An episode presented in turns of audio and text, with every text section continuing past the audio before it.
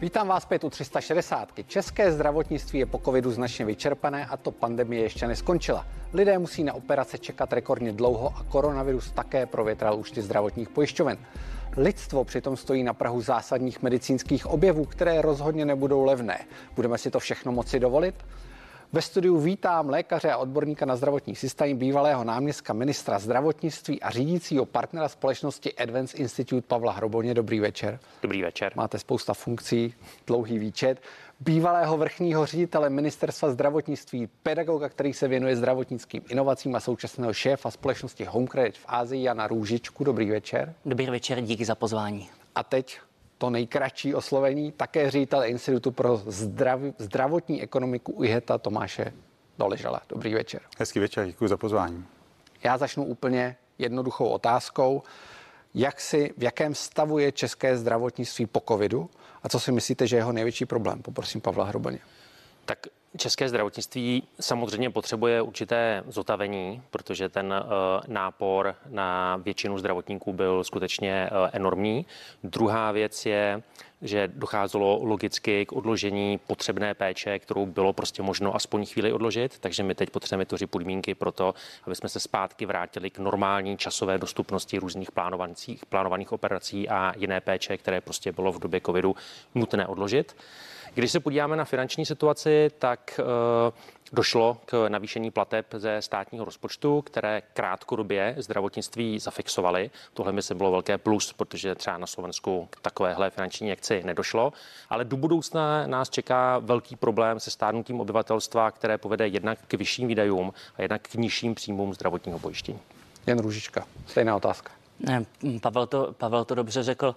Ehm, obrovské oběti lékařů, sester, eh, záchranářů, sanitářů pomohli stabilizovat těch zdravotnictví v těch 18 měsících covidu. Takže jakoby ten status se povedlo zachovat. Eh, injekce ze strany vlády eh, nalitá do zdravotnictví ho krátkodobě stabilizovala, tak aby nebyl ekonomický problém opět krátkodobě, ale z dlouhodobého hlediska vytváříme stále větší a větší díru do systému veřejného zdravotního pojištění, protože před deseti lety 200 miliard korun ročně, dnes je to 360. Eh, řekněme si, jestli ta péče je skoro dvakrát lepší, je vynikající, jsme jedno, máme jedno z nejlepších zdravotnictví na světě, ale je otázkou, zda si ho budeme v budoucích letech moci dovolit při uh, faktu stárnutí obyvatel, čili více lidí je nemocných, méně jich platí peníze do zdravotního pojištění, protože uh, jsou již uh, v důchodovém věku, platí za ně peníze stát v menší míře. A na druhé straně inovace, které, kdy tady ve zdravotnictví máme takzvaný inovační paradox, že zdravotnic, zdravotnické inovace většinou systém zdražují vys léky eh, vynikající, převratné, ale kdy péče jednoho pacienta stojí desítky, miliard, desítky milionů korun. Tomáš Doležal, stejná otázka. Souhlasím se vším, co bylo řečeno, ale parafrázoval bych to takhle. České zdravotnictví vypadá dobře, ta finanční kondice díky injekci uh, finanční uh, příspěvku za státní pojišťovně byla jako nebývalá, ale pod povrchem bublají dlouho neřešené problémy. A krátce řečeno, asi se k ním dostaneme, Neexistuje střednědobá dlouhodobá koncepce, neexistuje diskuze o potřebné struktuře péče vzhledem k potřebám obyvatelstva, ty nejsou definovány nějak dlouhodobě. Zaostávající digitalizace, není tady, nejsou tady data dostupná o kvalitě péče a je tady jako malá účast pacientů na procesu své prevence a léčby nemocí. Eh, pane Hroboni, když si vezmu to, co jste všichni řekli, v podstatě se shodujete, existuje nějaký ten zlatý recept, kde je ta oblast, protože vy jste vyjmenovali řadu oblastí, ale je vidět, že to je do značné míry otázka financí a jejich udržitelnosti v daleké budoucnosti, spíše než v té blízké. Eh, je něco, co se dá udělat? Je, je nějaká oblast, která by tomu prokazatelně pomohla? Určitě. Jak říkáte, všechno je otázka financí, ale ta otázka je minimálně dvojitá. Za prvé ty finance musíme mít a my je teďka máme, uvidíme, co v budoucnu, ale druhá věc je, na co ty finance používáme. A my, když se podíváme na to, co je dneska největší zdravotní problém ve smyslu ztracených let života, ve smyslu nemocnosti, ve smyslu utrpení lidí, ale zároveň i největší ekonomický problém, tak jsou to chronické nemoci. Přes to, co jsme prožili za poslední dva roky, tak největším problémem jsou dlouhodobé chronické nemoci, jako jsou nemoci srdce, jiného částí oběhového systému, diabetes, eh, duševní onemocnění, rakovina je také dneska chronická nemoc. No, to je to, co způsobuje nejvíc utrpení a co nás stojí nejvíc peněz. Ale náš zdravotní systém, tak jak ho máme nastavený, a to se netýká jenom nás, se týká i jiných zemí, nevznikl proto, aby řešil tyhle problémy. Vznikl někdy před 50 i více lety, 50 až 100 lety, kdy hlavním problém byly infekční nemoci a také úrazy. Takže my máme strukturu zdravotnictví, která neodpovídá dnešním potřebám. A když to řeknu velmi krátce, dnešní medicína umí zázraky a díky bohu za to, ale my velmi často za obrovské peníze jenom částečně napravujeme následky, ke kterým vůbec nemuselo dojít a nebo k ním mohlo dojít mnohem později v životě lidí. Honzo, chápu to správně, o čem mluví Pavel Hroboň, že ta nejlepší investice, pokud bych si to převedl do mě srozumitelné řeči a divákům taky, je prevence, je to chování lidí, skutečně nejsou to ty technologie, nejsou to ty drahé léky, kterých jsme teďka svědky. Já možná navážu na to, co říkal Pavel. On zmínil diabetes. Ehm, před chvilkou jsme divákům říkali, že dnes... Cukrovka. Cukrovka. Eh, dnes platíme my všichni, zaměstnanci, zaměstnavatele stát, 360 miliard korun za naše zdraví, plus ještě platíme napřímo doplatky a tak dále. Jedna, jedna položka, jedna největší položka je právě cukrovka. Eh, cukrovkou trpí více jak jeden milion lidí, znamená více jak 10% občanů České republiky má cukrovku diabetes. Eh, před deseti lety jsme na ní, za ní dali 27 miliard korun, dneska to je skoro 40. Má to je jedna obrovská položka. Všichni, co cukrovkou trpí, známe, máme lidi ve svém okolí, víme, že to je z části preventabilní nemoc a když už ji člověk dostane, tak se dá jaksi zakonzervovat. To znamená, ve chvíli, kdyby stát, my, lékaři, investovali energii do toho, aby nás navigovali tím zdravotním systémem tak, abychom co nejvíc zpomalili ten progres cukrovky, nebo ještě lépe, aby cukrovka nikdy nepřišla, změníme svůj životní styl, tak na tom vyděláme my, jako klienti, pacienti zdravotního systému, vydělá na tom systém, vydělají, vydělají na tom všichni aktéři. To znamená, já jsem hluboce přesvědčený, že ta, ta změna toho mindsetu, a Pavel to taky říkal o tom, že my řešíme kauzální problémy, akce, reakce. Eh, je mm, okřídlenou pravdou, že jdeme k lékaři, aby jsme dostali pilulku. Znamená ten následek. Ale ono by bylo mnohem lepší to, jak si otočit a výrazně víc času, peněz, úsilí věnovat tomu, aby ta pilulka nebyla potřeba. Pane Doležale, existuje způsob, když na to navážu, co říkali předešlí hosté, existuje způsob, jak do společnosti něco takového prosadit, protože samozřejmě víme, že nad lidmi, když to přeženu, by musel být jakýsi byč, který je donutí skutečně k tomu, že si budou zaběhat kolem baráku a e, budou jíst celé dny zeleninu. Existuje, ať už třeba i ve světě, nějaký způsob, jak to udělat? Ještě než se k tomu dostanu, tak ten úkol je dlouhodobý. Už dneska lidé kolem 50 let mají minimálně v polovině nějakou chronickou nemoc. Tyto lidi samozřejmě musíme dále se snažit léčit a zabránit komplikacím, ale nemůžeme vzít prostě 50% financí dát do prevence. Je potřeba hledat jako další zdroje financování a tu prevenci postupně navyšovat. Dánové chtějí, myslím, že do roku 2030 dát 50% na prevenci, 50% na léčbu. Dneska náklady zdravotních pojišťoven na prevenci v Česku jsou pod 1% hluboce výdajů. A k tomu, na co se ptáte, ano, metody tady jsou. Eh, metody tady jsou eh, zejména v té oblasti finanční. Zkusit lidi finančně motivovat ve smyslu účasti, spoluúčasti, odvodu zdravotního pojištění na tom, jak se chovají. Dneska na preventivní prohlídky chodí kolem 40% populace. Na preventivní prohlídky, které mají zdarma, zdravotní pojištění je platí, chodí méně než polovina uh, populace. Takže musíme do těch finančních mechanismů, do těch motivací zavést takové, takové pobídky, já bych za začátku byl spíše pro jako pozitivní motivaci, bonifikaci, než nějaké penalizace, ale musíme se pokusit na to jít přes peníze, jednoznačně. a není, když se ptám pana Hroboně, není přeci jenom určitý prostor i pro tu negativní motivaci. Prostě když někdo kouří, eh, trpí nějakou výraznou obezitou ze svého přičinění, není přeci jenom eh, trošku nefér, že ostatní musí za ty jeho hříchy platit tu zdravotní péči? Technicky je velmi, velmi těžké nějakým způsobem eh, penalizovat lidi za jejich chování a hlavně, kde s tím přestaneme. Můžeme začít u kouření, tam je to asi poměrně jasné. Obezita je mnohem těžší oříšek, eh, co lidi, kteří provozují opravdu nebezpečné sporty a tak dále. Takže když se na to podíváme z eh, trošku zjednodušení, tak opravdu ta pozitivní motivace ke změně chování je obvykle účinnější a hlavně je přijatelnější. A peníze jsou strašně důležité a v ještě chvíli zůstaneme, ale je tam i několik dalších věcí, které uh, můžeme udělat. Já rozhodně nejsem ten, kdo by podceňoval finanční motivaci, ale řekl bych, že pokud jsme dosáhli nějakého výsledku, tak je potřeba předat lidem informace, formou, které rozumějí, která je pro ně dostupná a přijatelná. A pak je samozřejmě ještě také motivovat. A ta motivace finanční obvykle funguje, ale jsou i jiné druhy motivace. Vy jste Jenom krátká poznámka. Eh, my jsme jako vysoce solidární systém ta negativní penalizace by mohla vést k tomu, že bychom třeba museli neposkytnout péči někomu, kdo bude jako ostentativně ty pravidla porušovat. Ale ten český solidární systém na to není připravený. My prostě nenecháme někoho zemřít na ulici kvůli rakovině plic, protože předtím jako nedodržoval. Jo? Takže musíme pracovat s tím, jestli bychom dokázali tuto, tuto hru jako tvrdou finanční dohrát dokonce. Já se obávám, že ta společnost na to není připravena. Honza Růžička žije v Hongkongu, tak jak to funguje? Ta, myslím, že tohle je velmi důležitá poznámka, co, co, co Tomáš řekl.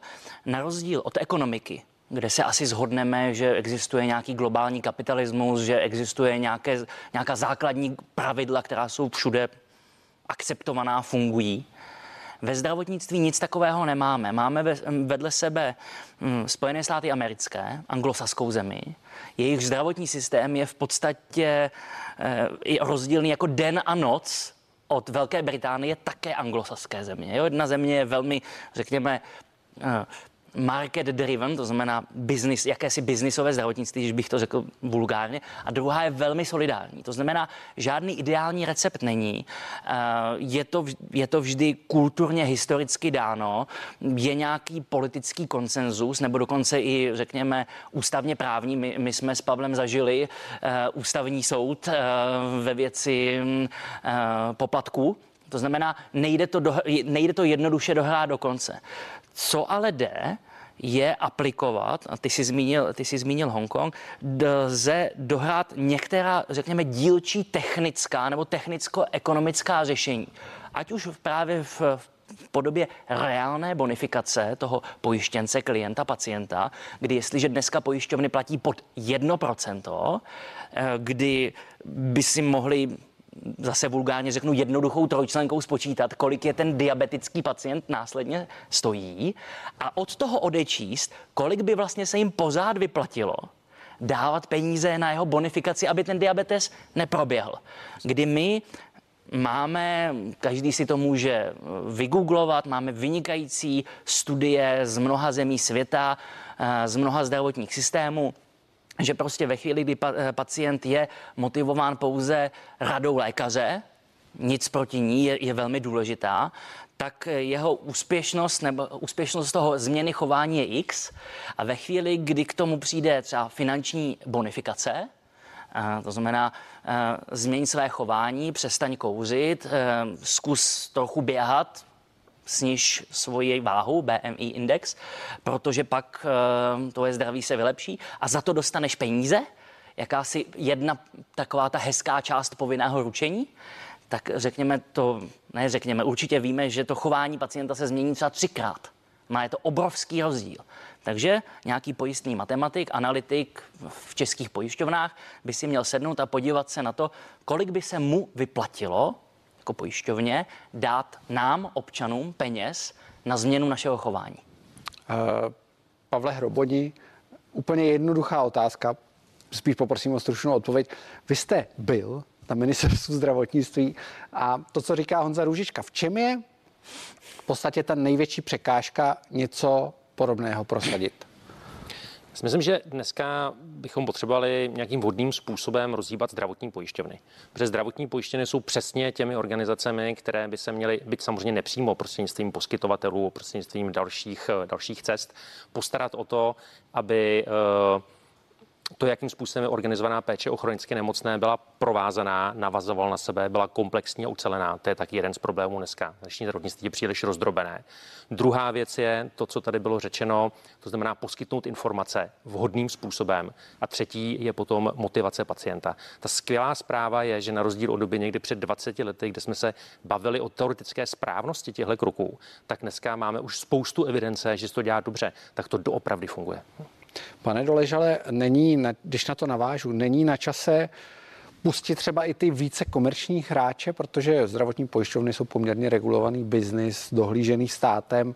Eh, často se mluvilo, i v minulosti se o tom mluvilo, když tam byli jiní ministři, o určité možnosti připlatit si za nějakou nadstavbu, připlatit si za kratší lhůtu na operaci. Není na čase tam pustit i přeci jenom nějaký biznis?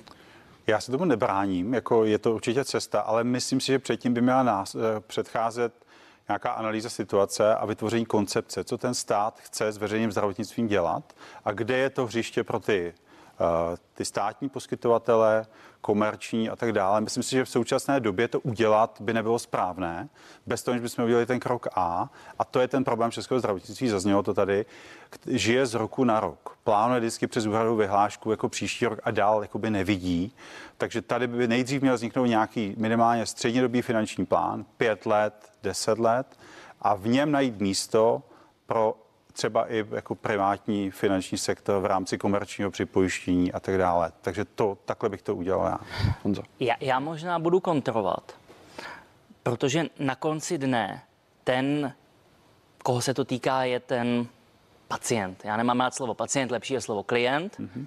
A na, vedle něj ještě úplně se zapomíná na toho, kdo to platí. My platíme 13,5%, ale většinu platí zaměstnavatelé znamená, který by chtěli mít zdraví zaměstnance, spokojený zaměstnance. Ty se úplně, tahle entita, před chvilkou tady byl Radek Špicar, podle mě by to bylo dobré téma pro svaz průmyslu a dopravy nebo pro hospodářskou komoru, ty se úplně vytratili z toho. A co já vidím zase spíš ze světa, ten klient jde za kvalitou, ten klient se mění hlavně samozřejmě mladší klient, eh, mileniálové generace Z, eh, digitál je, je samozřejmý, eh, já jdu za péčí, kde, jí, kde, kde mám, tak, mám vynikající takzvanou customer experience, kde mě to baví, kde chci být. A je mi jedno, jestli stát mi to umožňuje nebo ne. To znamená, v mnoha zdravotních systémech, včetně těch hodně solidárních, jako je Velká Británie, právě protože ten stát žil z roku na rok a nebyl ochoten uh, udělat pěti, desetiletou koncepci, je otázka, zda tady někdo takovou koncepci udělá. Za posledních 15 let bylo mnoho koncepcí, ale žádná realizace. A vedle toho já jsem přesvědčený, že čím dál víc začne vznikat ten privátní systém paralelně. A vznikat bude, protože ten klient to bude chtít. V Americe to vidíme, v jihovýchodní Asii to vidíme, že ten klient volí nohama a svojí peněženkou. A proč by to, teď jsme trochu u těch u té motivace nebo u, u těch u behaviorální ekonomie to můžeme trochu velkolepě nazvat, znám, jak, jak pacienta provádět tím klienta provádět tím systémem, tak to, co funguje v retailu, to, co funguje v e-commerce, to, co ostatně funguje i v politickém marketingu, proč by nemělo fungovat ve zdravotnictví. A to jsme u toho, že uh, musíme s pacienty, klienty uh, mluvit řečí, které, on, uh, které oni rozumí, musíme jim dodávat informace, které oni chtějí slyšet a zároveň musíme nabídnout službu, kterou, kterou oni cht, budou chtít. Pane Doležele. Jenom krátká replika. Jsme v souladu, ale abyste toho klienta pustili do té džungle inf, zdravotního systému, tak musíte dát informace. A dneska na těch informacích sedí stát a pokud on je nepustí a nedá vlastně možnost jako pracovat těm subjektům nad nějakým jako společným datovým základem, tak se to také nestane. Takže jako já souhlasím, ale pojďme se pobavit o tom, kam chceme to zdravotnictví dovést, jaké jsou jeho finanční zdroje, které musíme nahradit a jaká jsou jako reálná data o tom, kde je a není kvalita a potom tedy pojďme nastavit na to ten komerční systém. Já schválně budu trochu ďáblův advokát. Přišel booking.com, když to řekl... Rezervační systém. Rezervační online. systém. agregátor v řízení kvality, soukromá věc, hotel, hotely byly v šoku, stalo se to. Přišly disrupce v mnoha oblastech ekonomiky, eh, taxíky, prodej knih, když bychom šli 20 let zpátky do začátku Amazonu, potom transformace retailu.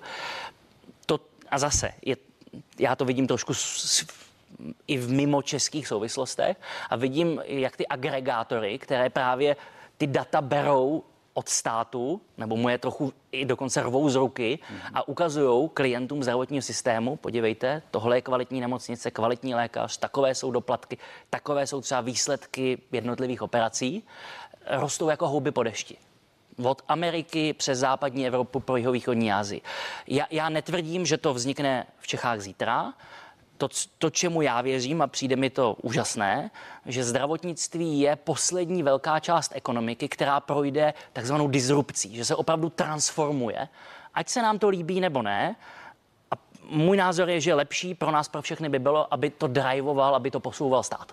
Pane Hroboní, nicméně eh, jsme stále ve zdravotnictví, kde návrh na elektronické recepty způsobil spousty zlé krve, když to vezmu jako začátek určité digitalizace. Eh, jak to vypadá z hlediska člověka, který vidí skutečně dovnitř toho systému? Eh, jsme vůbec na to připraví, na digitalizaci? Často se mluví o digitalizaci a lidé si to představují jako něco, kde požádají o pas nebo o řidičák na internetu, ale tohle je přece jenom eh, trošku jiná kapitola. Zase tak úplně jiná kapitola není. Prostě digitální transformace ve smyslu to, jakým způsobem je zacházeno s daty, eh, jakým způsobem jsou eh, na základě analýzy toho, eh, do které skupiny ten klient nebo pacient patří, jak velké má riziko, je s ním potom různým způsobem zacházeno. Abych řekl úplně konkrétně, my třeba dneska do určité míry, a teďka mluvím o lékařích, ale mluvím o tom, co hradí zdravotní pojišťovny, tak hradí stejný seznam prohlídek a vyšetření pacientovi, který má má uh, stanovenou diagnózu di, třeba té cukrovky druhého typu, diabetu druhého typu. Ale dneska už existují modely, které řeknou, tohle je skupina pacientů, která má nízké riziko rozvoje komplikací, tahle střední a tahle vysoké. Ta s tím vysokým samozřejmě potřebuje více péče, ta s tím nízkým rizikem potřebuje méně péče. Takže můžeme poskytovat kvalitnější péči a přitom můžeme ušetřit. A tohle není nic super složitého. Tohle je prostě analýza dat, které už mají dneska zdravotní pojišťovny k dispozici. Um, každá, každá velká řekněme, firma s masovými zákazníky, banka, eh, potravinový řetězec, hotel, má takzvaný CRM systém. To znamená segmentaci zákazníků po jednotlivých klastrech. Přesně jako tady teď řekl Pavel. To znamená, každá firma, lékárny to mají také. To znamená, v, v ekonomice není nic nového se starat o každou část zákazníků trochu jinak. Protože z toho pak profituje ten systém ať už opravdu velký systém, eh, to znamená veřejné zdravotní pojištění, nebo já jako třeba nemocnice, privátní lékař, ale hlavně z toho bude profitovat ten klient, protože jakási semi-personalizovaná péče, velký buzzword, personalized medicine, jednoznačně by pomohla všem těm aktérům. A to se neděje, přestože právě ta data máme. Pane Doleš, ale když to trošku posunu, tu debatu, uh, ono to do jisté míry ale to je to, co lidi zajímá nejvíc, když to, když to zjednoduším, je možnost získat tu nejnovější léčbu, protože to s tím do určité míry souvisí, jak zaplatit tu léčbu. Já když si vzpomenu, že jsme slyšeli, nebo často jsme a viděli jsme mnoho reportáží o léku Zolgensma, který eh, pomáhá dětem se svalou atrofí a stojí ta léčba miliony dolarů za to jedno dítě. Lidé nepochybně budou chtít tu tuto léčbu a chtějí, ať už to biologická léčba, některé velmi drahé léčby. Eh, myslíte si, že ji dostanou? Eh, je fér říct, že čeští pacienti z hlediska přístupu k té moderní léčbě na tom nejsou vůbec špatně minimálně z hlediska regionu, střední východní Evropy, tam jsme na tom jako šampioni a zdravotní pojišťovny na tu léčbu našly peníze v posledních letech. Jo? Zvýšily se počty pacientů v centrech biologické léčby. Na konci i tato genová terapie, kterou jste zmiňoval, se dostala k českým pacientům velice rychle a tak dále. A tak dále. Co je problém? že ten vstup jako není úplně systematický, jo? že tam vlastně není úplně jasně ošetřen ten nárok toho pacienta, nechci jít jako do právních věcí, ale že tady nemáme jako jasně tyto léky, tak trošku jako obchází ten systém a musíme vrátit jako zpátky. Proto tak čekáme na novelu zákona o veřejném zdravotním pojištění, která teď byla vrácena ze Senátu, která se trošku posune tu metodiku toho zákona, který vlastně byl přijat za doby, kdy Pavel Hroboň byl, byl na ministerstvu zdravotnictví před, před 12 lety. A takže a je, je jako fér se ptát, když máme peníze dneska, budeme je mít i za 3, 5, 10 let, protože dneska je na té drahé centrové léčbě, myslím, 60 tisíc lidí, zdvojnásobilo se to během jako pěti let a z hlediska jako demografického vývoje to bude zase dvojnásobné za pět let. A proto já volám, pojďme dělat ty finanční plány, pojďme se dívat minimálně na pět let dopředu, aby ty pacienti byli jistotu, že tu léčbu dostanou i příští rok a za pět let. Pane Hroboni, stejná otázka. Pokud uh chceme i nadále pomoci lidem, kteří jsou na tom opravdu špatně z důvodu prostě uh, nějakého vrozeného postižení, tak uh, samozřejmě budeme muset dávat více peněz do zdravotnictví, ale taky budeme muset uh, si dát záležet na tom, aby jsme ušetřili tam, kde můžeme. No a jsme zpátky u prevence, jsme zpátky u toho, že celý systém zdravotnictví mohl být zorganizován trochu jinak, než je dneska. A nakonec i bude muset, a nejen v důsledku finančních tlaků, zatím nepocitujeme, ale třeba v důsledku nedostatku personálu. Jak, když se ptám Honzi Růžičky, jak jinak zorganizovaný systém může vypadat, protože lidé asi v Česku mají zkušenost, že přijdou k praktickému lékaři, ten se na ně podívá a teď já doufám, že to praktičtí lékaři nebudou brát ode mě špatně, myslím to v nadsázce, ten se na ně podívá ve dveřích a pošle ke specialistovi, velmi drahému specialistovi, který už se pak o ně stará dál. Jak vlastně tenhle systém potom může fungovat? Každá reforma zdravotnictví bolí. Je to, je to komplikované téma, v podstatě všech v případě České republiky 10 milionů lidí na něm participuje nějakým způsobem, není to příjemné. Proto v rámci té debaty podle mě první krok je, co nás bude bolet nejméně, nebo co, co bude nejvíc, jako řekněme, kost efektivní tu změnu udělat. Jsme u digitalizace, u prevence. Nikdo nechceme brát lidem drahou péči, nikdo nechceme rušit nemocnice. To znamená, první věc je digitalizace, práce s daty, eh, segmentování zákazníků, eh, právě například s tou cukrovkou lehčí typy, těžší typy, chovat se k ním jinak. No a samozřejmě na to motivovat, jsme zase u těch bonusů, říká se tomu bonus malus, ale zkusme být pozitivní, to znamená bonifikovat toho pacienta. To je, myslím, že ten, ten strategický základ. Opatrovíš, kdo by to měl dělat? 80% všech problémů v medicíně, to znamená, když my jako klienti přijdeme k tomu lékaři, lze vyřešit v tom segmentu tzv. primární péče. Praktický lékař, ambulantní specialista, poliklinika. Není potřeba chodit vůbec do nemocnice. Pro všechny hráče v systému bude lepší ve chvíli, kdyby se ty problémy řešily na tom základním kameni. Ale opět pojišťovny na to musí reagovat tak, aby motivovali Teď se nebavím o nás jako o klientech systému, ale o těch lékařích, poskytovatelích na té primární úrovni, aby se o nás právě postarali a nepouštěli nás nebo nepřeposílili nás dál uh, do zdravotního systému, do nemocnice. Pane Doleš, ale je to v českých realitách možné nebo v české reálii možné? Ta realita není dobrá. Průměrný věk praktických lékařů je tuším 57 let to, co se tam děje s tou, s tou generační jako obměnou nejen v populaci, ale i v, i v lékaři v pr- primární linii, je dost jako děsivý vývoj a něco se musí stát, protože česká primární péče je bohužel dlouhodobě podfinancovaná, dlouhodobě podpersonalizovaná a nemá dostatečné motivace, aby tam třeba přecházeli lékaři z ambulantní sféry.